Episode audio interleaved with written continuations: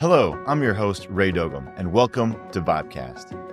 Thank you for joining us as we explore the exciting advancements in technology enabled collaboration to excel important drug development.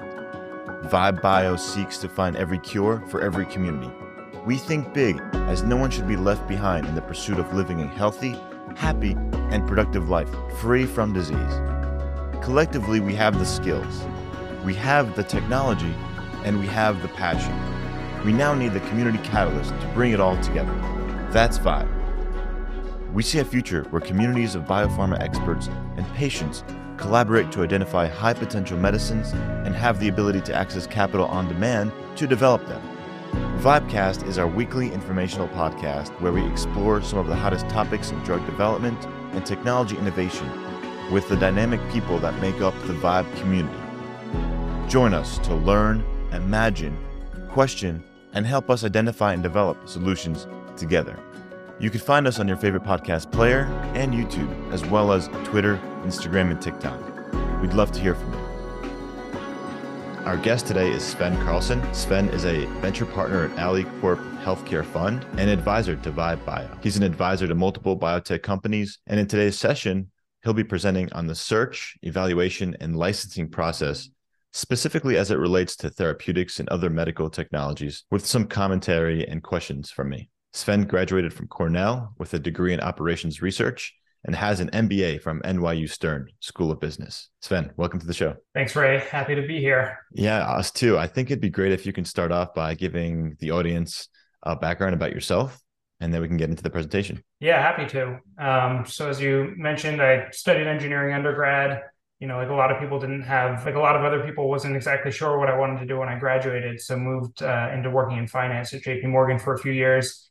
I uh, got my MBA, moved up to Boston, and after a couple years, had the pleasure of co-founding a biotech company uh, with uh, two professors from Harvard, Jonathan and Joe. It's called Platelet Bio.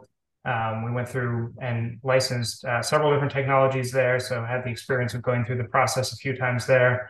Uh, left a couple years and have been working as a venture partner, as you mentioned, at AlleyCorp. It's a healthcare fund. I'm specifically focused on the therapeutics part of the portfolio. And I've been uh, fortunate to work as an advisor at Vibe Bio as well. And I'm also currently launching a new company that's in stealth mode, but it involves a pretty heavy stealth and or search and evaluation uh, process. So I've been going through it uh, quite heavily recently. Awesome.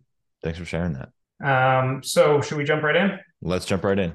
All right. So I thought it would be helpful to start off with sort of a very high level what does the search and evaluation process look like? Um, and really sort of answer the question where do I start?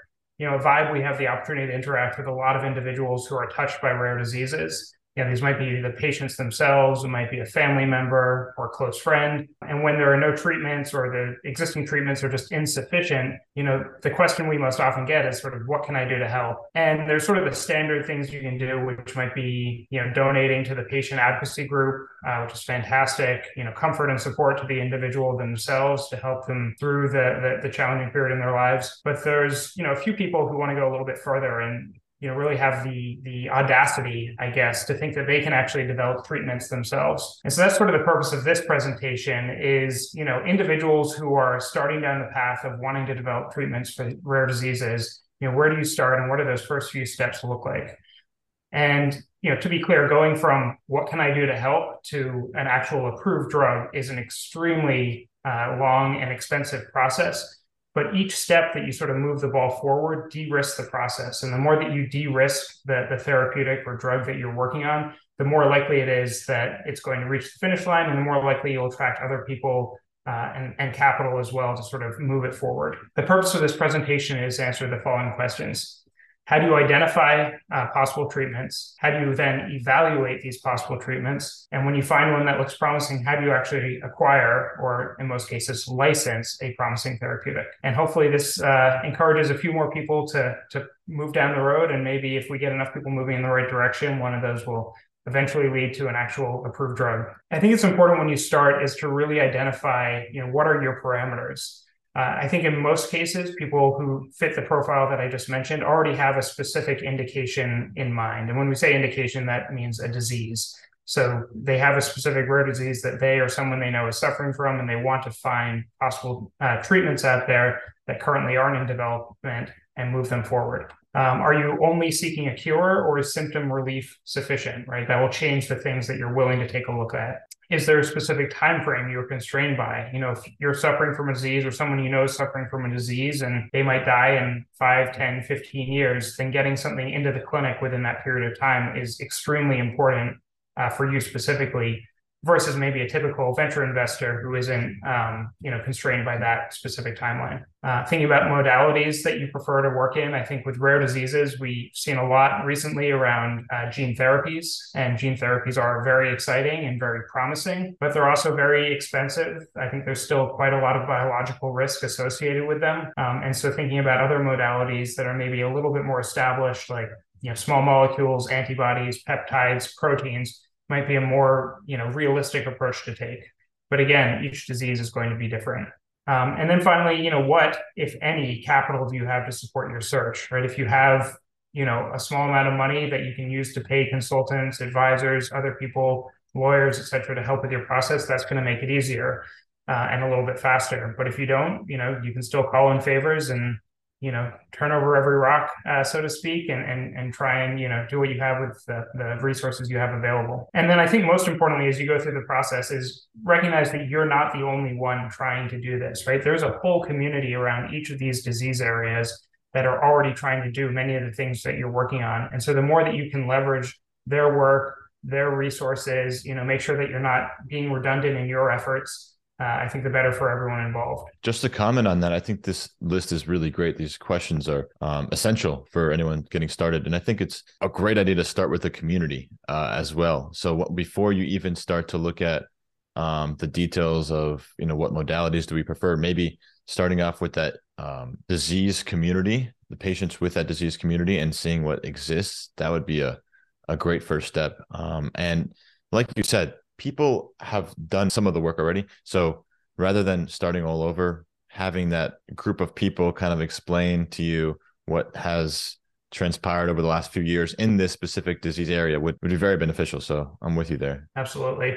And I think at, at Vibe, you know, part of the thesis is that these communities have an incredible amount of um, capability, an incredible amount of power. And if we can sort of unlock uh, that power somehow and enable it, uh, then there really is uh, huge potential there. So once you've sort of defined your parameters, the next step is searching, really sort of making a list of what is everything out there that fits my parameters that is worth taking a look at. So again, patient advocacy groups, I think are a great place to start. Uh, they're often already tracking everything that is in development. Uh, they may even be funding the research at universities for new and upcoming treatments and be getting data read- readouts on those frequently. Um, and so the more that you can tap in uh, there, I think that'll be a very fast way to start. Uh, you can also look at uh, resources like clinicaltrials.gov to see if there are any clinical trials currently ongoing related to the indication. And there you can go in and, and search specifically for the indication that you're interested in. You can also go out and read relevant publications. Uh, go to pubmed.gov, uh, search for the indication that you're interested in. It's a great way to educate yourself on the disease. Uh, and it's also a good way to sort of see who are the authors on these paper, who are the co-authors, right? And sort of who are the different uh, academics out there that are working heavily in this disease area.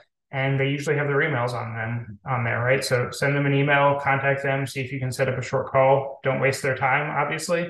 Uh, but the more that you can tap into people who are already very familiar with the space, I think the better. Well, just on that point, so like when you do contact these authors, what are some maybe questions or things to ask that wouldn't waste their time. So just to help the community that's interested in reaching out, like what should they be asking? Maybe, you know what I'm saying? Yeah, I think that's a good question. I think just asking them to explain the disease to you is probably not a good use of their time.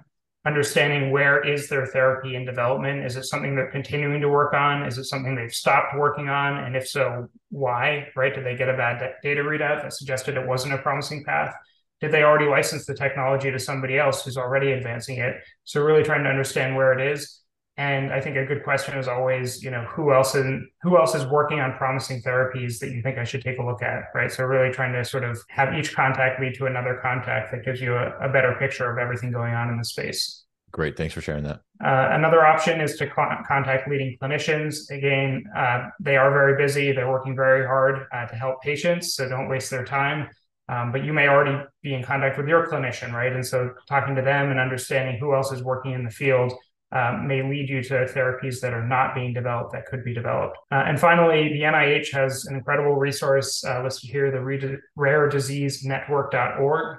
Uh, they're tracking many of these rare diseases, you know, not enough. Uh, they wish they were tracking more and they're working hard on it. But for many of these, you can go on there and see everything that's currently in development. They have re- links to all the relevant papers in the space. Uh, it's a really fantastic resource to re- get yourself up to speed quickly. And then, if you really want to uh, take the needle in a haystack approach, um, you can go directly to tech transfer offices. Uh, so, technology transfer offices, for those who don't know, are essentially groups within universities that are tasked with trying to translate the inventions that are occurring at the university. So, a scientist discovers something, they file some intellectual property around it and the tech transfer's job is to take that intellectual uh, property, license it out to a partner who can then develop it further than it can go uh, purely within the academic setting. Uh, so many of them will list everything that they, they have available on their websites. It's usually outdated, um, but it's a way, you know, if you pick through and um, work at it long enough, occasionally you will find things. And if you want to narrow down the list of universities to look at, uh, I would encourage you to sort of look at the publications again and see where is this science happening. And those are the universities where it's likely that you'll find something relevant to that specific disease. Makes total sense. Thanks for sharing that. Yeah. so next uh, evaluation. So i think this is where things get very difficult for people who are not scientists who aren't deep in the space aren't doctors to really do this without support uh, you are going to need experts to understand what is good science, what is good data, and what is not promising. Um, when you are looking at the data, the, the science, the technology, there's a couple questions you should ask yourself. So first, thinking about the quality of the data, you know, is the data even published, right? Is it published in a peer-reviewed uh, journal? What's the quality of that journal? Who are the co-authors on the paper? Are other people in the space citing this paper? All of these will be indications of how strong the science is behind it. Um, getting further in the weeds, you know, looking, is it just in vitro data or do they have in vivo data? If they have in vivo data, you know, how many mice was it? Does the mouse model that they're using actually translate into the clinic? And you can look at maybe other drugs that have developed, developed in the space previously and whether they use this model and whether those results ended up being replicated uh, in human. Um, has the data been reproduced? Uh, I think is a huge question. If it's only been done at one university, then one of your first steps is going to be to reproduce it in a contract research organization or another setting to ensure that you can actually replicate the results. And, and on that point, I know that's been a real big issue in biotech and, and science in general, the replication crisis that we're seeing now, where you know you have these publications that are out there in the open for maybe multiple years and over the years it turns out nobody can reproduce the results of the study and that you know obviously is a, is a problem. Um yeah how do you see that landscape? Like what's i know it's hard to find a solution for some of these things especially when you're talking about really hard uh, detailed basic research science but you know do you have any insights or comments on that? I don't think i really have any solutions to it but i would certainly replicate your sentiment that um, there's a lot of reasons that things might not be reproduced correctly, right? One could be fraud, but I think that's usually uncommon. I think it's more likely there are nuances to the mouse model, nuances to the dosing schedule um, that just uh, aren't replicated the same way, right? There's more art than I think people would like to believe in science. Um, and so I, I, think it's a huge issue. And certainly there's no glamour in going out and redoing a paper that somebody's already done. And so there's very little effort in the academic community focused on just reproducing results. Um, that's not how you get your name out there. It's not how you get tenure track, right? You got to go out and invent something new, publish a really exciting paper. Makes sense. Yeah. Um, so next, if you determine, you know, the data looks promising, this is exciting. Uh, I think the next step is really to think about what does the development path look like, um, and by that I mean how do you get from where the drug currently is, um, and it may not even be a drug yet. It might just be a target. It might be uh, a set of hits. But how do you get from where you are to the clinic? Is usually the the milestone that people are aiming for. Yes, you need to think about the actual clinical development strategy as well, but really thinking about um, you know what is the proof of concept required you know have you determined the delivery method the formulation you know you're going to have to do a dose range uh, finding study thinking about manufacturing sort of all the ind enabling studies all the things that the fda will want to look at in order to approve this moving into the clinic. Uh, and IND is investigational new drug approval for people aren't familiar with that. Um, and the reason this is important uh, is because it'll help you answer the question, you know, is this even ready to be translated, right? Or is it better off staying in the academic lab for another year, maybe funding it through a, a sponsored research agreement, an SRA, or other mechanisms? Um, but also, as you think about how are you going to fund that development to the next meaningful milestone? Um, and uh, I know we talked briefly about sort of what is the what does it actually cost to do this type of work? And you know, it's really hard to nail this down because every indication, every modality uh, is going to be a little bit different. Um, but I, I did find some data on this showing that the average cost to develop one drug all the way through to approval is 280 to 380 million dollars and that's wow. for one successful drug but when you think of the whole ecosystem you also have to include the cost of all the failed drugs um, and, and, sort of amortize it across that one drug so if you include all the, the, the capitalized costs for a single approved drug then the cost to the system is 2.4 to 3.2 billion dollars per drug uh, which is pretty crazy of course, a lot of that happens in later stage clinical trials, so you don't have to, you know, freak out about it up front. Um, but the costs are meaningful. Absolutely. No, thanks for sharing those numbers. And um, you know, finally, I think again, if you want to fund that type of development work, you need to have some sort of commercial opportunity at the end. If you're going to be using traditional sort of venture capital um, or, or risk capital funding models, right? If you have a foundation or some other nonprofit or government capital that's willing to fund it, it's a little bit different. Um, but if you're going to be relying at some point on risk capital to support it, then you need to understand what is the commercial market. Um, so understanding how many patients are there, how great is the therapeutic benefit that you would potentially bring.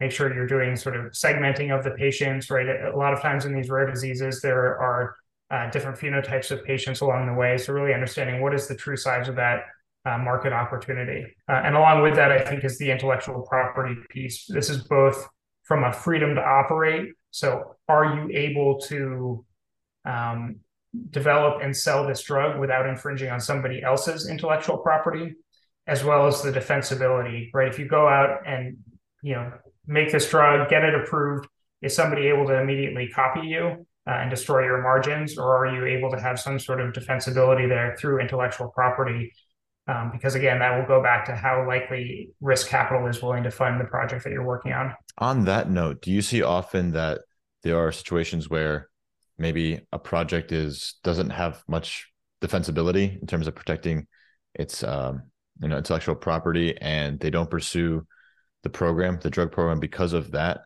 reason? Uh, I think you see that it's, it's, certainly outside of my area of expertise, but I think you see this a lot with drug repurposing opportunities where there might be an approved drug out there that may have already gone generic and somebody wants to run a study to use that same drug in a new indication, which seems great, right? I mean, you already have safety data on the drug, you're already manufacturing it. Um, so it seems like there's very little sort of downside to that. The problem is that that clinical trial is still going to cost tens of millions of dollars. And if at the end of the day, all you do is have the clinician tell them to you know, buy the over the counter medication, then who's really benefit from a capital standpoint, who's really benefiting from investing in that clinical trial? And I think that's where you see opportunities with foundations or governments stepping in to pay for those types of trials that do bring have the potential to bring significant patient uh, benefit but no one really makes money off it. Yeah, that's an interesting point because I could see the societal benefits of doing that clinical trial, but again, there has to be someone willing to pay for it. Uh, and if there's no, you know, ROI on that, they are probably going to avoid that project. So it's very interesting.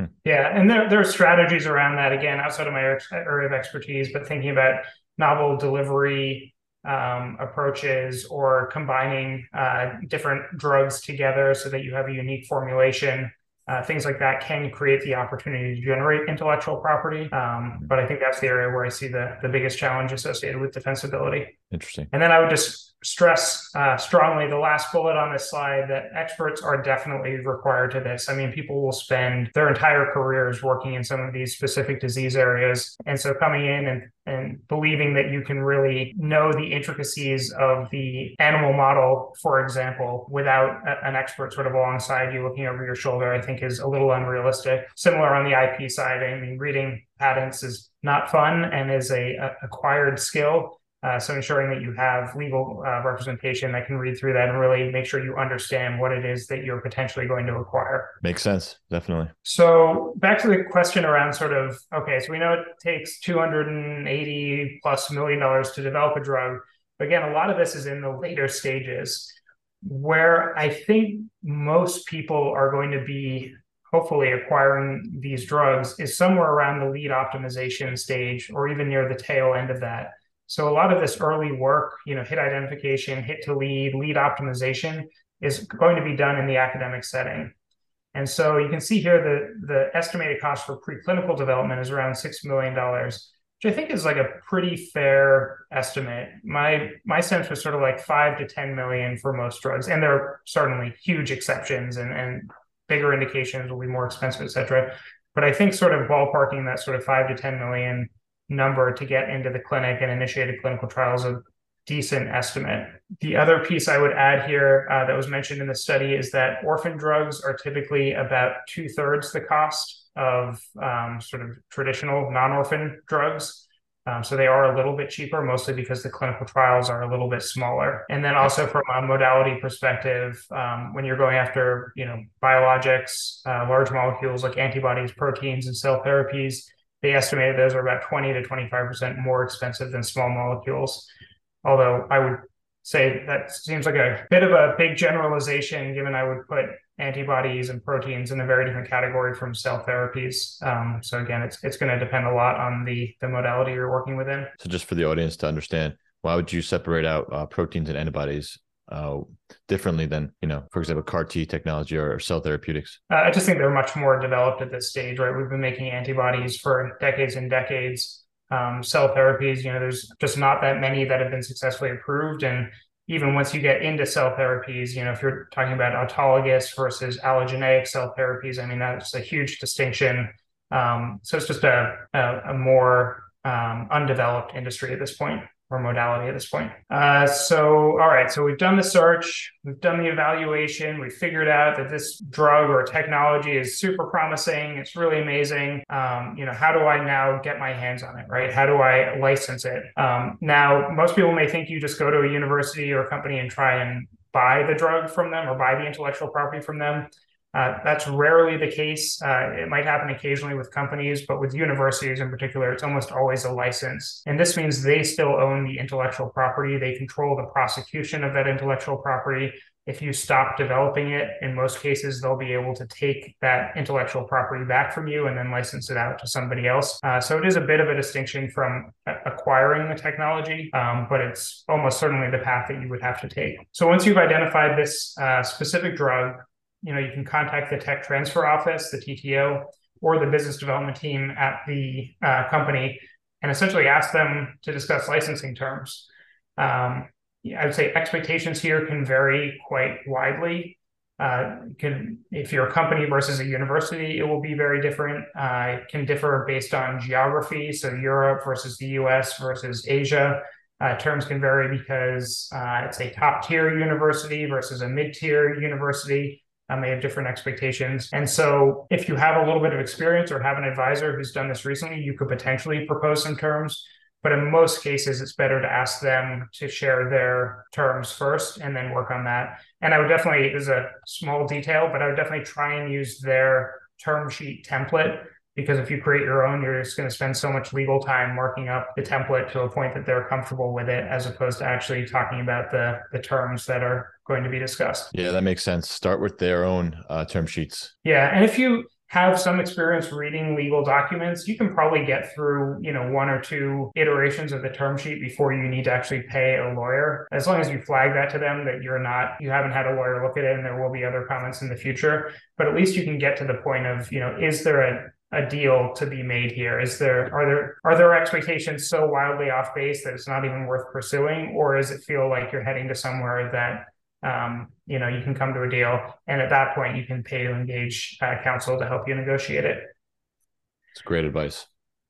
And then, you know, after you execute the term sheet, you then need to actually uh, negotiate and sign the definitive agreements, which are then, you know, 30 plus page documents that detail all the uh, specifics of the agreement and do take, again, a couple more months at least, uh, usually to get completely executed.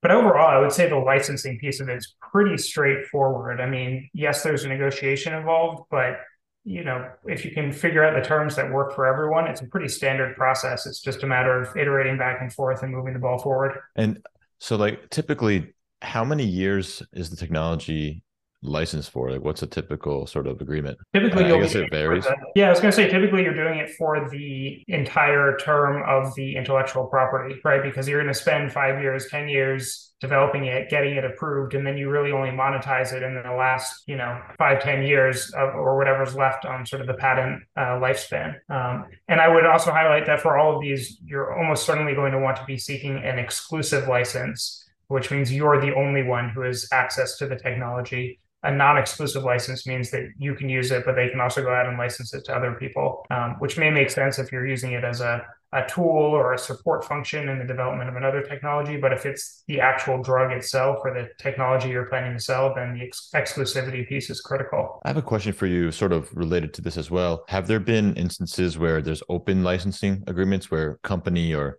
university has a fantastic technology and they just want everyone to use it. Does that? Yeah, I would say that's definitely, um, I don't know if common is the right word, but yeah, you see that quite a bit. But those will almost certainly be non exclusive licenses. So if they have a, uh, a unique mouse model, for example, and you know the, the you want to basically sell those mice to other CROs who will then use the mouse for their studies or if you wanted to use um, IPS and induced pluripotent stem cell technology, you could go to IPS Academia in Japan and go to their website, and you can see that they they tell you exactly what the terms are for everybody who wants to sign up for that. So in the license, uh, you will probably be surprised at how many different ways they are seeking to extract value uh, from the intellectual property. I know that I continue to be every time, uh, but there is typically an upfront payment uh, you'll usually see clinical and commercial development milestone payments. So, for example, when you start a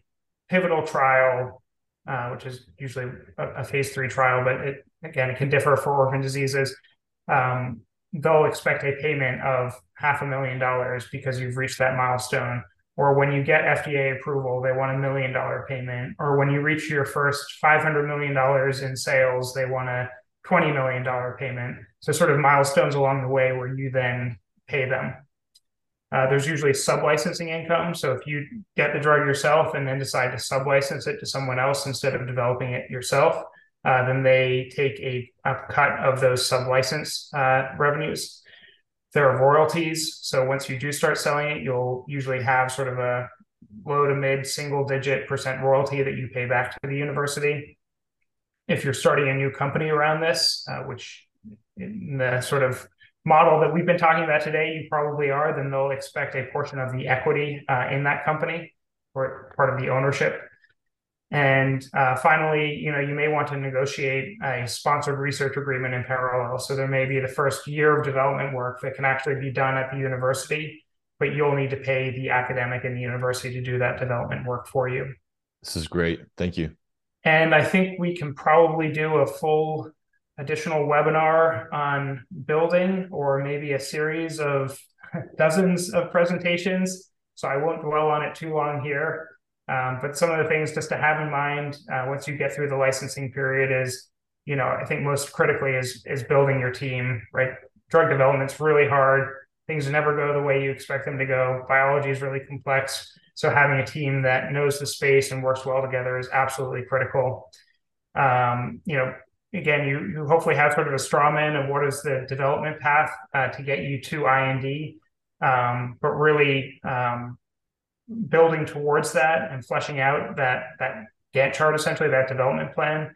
Um, but really keep in mind the clinical development strategy in all decisions, right? So it's not just a matter of getting to the IND it's thinking through, okay, how do we run a clinical trial in the, the right indication or right subsegment of patients um, where we're most likely to see success uh, and making sure all your IND enabling work is also incorporating that in its thinking. Uh, you will have to raise capital. at some point. Um, again, we talked about these things are quite expensive.